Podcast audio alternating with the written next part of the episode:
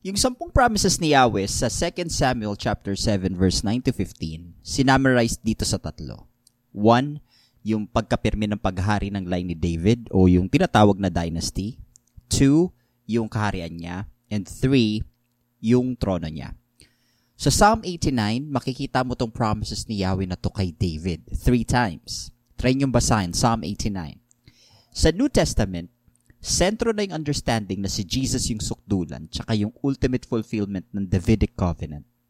Yung, yung, yung apat na Gospels, Matthew, Mark, Luke, and John, kinikilala nila si Jesus as the son of David.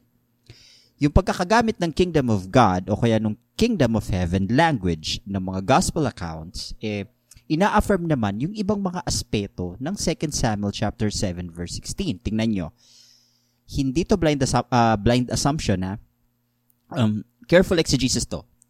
Yung pangako ni Yahweh kay David dun sa 2 Samuel chapter 7 verse 16 eh inauguration na o pagtatalaga na ng kingdom ni Jesus. Pero di pa siya fully realized kasi yung full realization ng kingdom ni Jesus eh yung, pagbabal- yung pagbabalik niya pa ulit.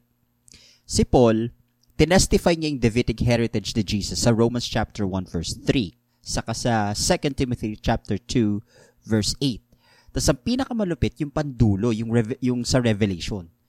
In-acknowledge yung ancestry ni Jesus. Check nyo sa Revelation uh, chapter 5 verse 5 tsaka sa chapter 22 verse 16 yung ginawa ng mga New Testament authors sa pag-identify kay Jesus as a descendant of David, eh, nag-affirm na si Jesus is Yahweh's ultimate anointed ruler, o yung tinatawag na Messiah or Christ, from the Davidic line. So you see, all these points to one thing. God's promise is sure. Naganap ang pangako ng Diyos at patuloy na nagaganap yung biblical promise ni Lord na pagpalain ng tao actually ganun pa rin. Yung tugon sa ating buhay eh matatagpuan kay Jesus. Tinuturo tayo na tumingin kay Jesus tapos binibigyan ng pagkakataon na pag-isipan ng mga bagay-bagay na to, yung tungkol sa pagbibigay natin ng sarili natin kay Jesus na sa kanya eh muli tayong makakapanumbalik sa Diyos kasi ligaw tayo eh nawala tayo nawala tayo sa kaharian ng Diyos. Iba yung gusto nating gawin. Ang trip natin yung baluktot at uh, madalas mapanirang hangarin natin in the long run. Yung yung uh, yun yung gusto natin, yung mapanirang hangarin in the long run. Yun yung laging gusto natin.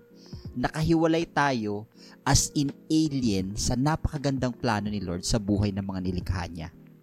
Kaya ito uh, kaya ito nawa eh, sa inyo magbigay ito ng impression na buhay ang pananampalataya natin.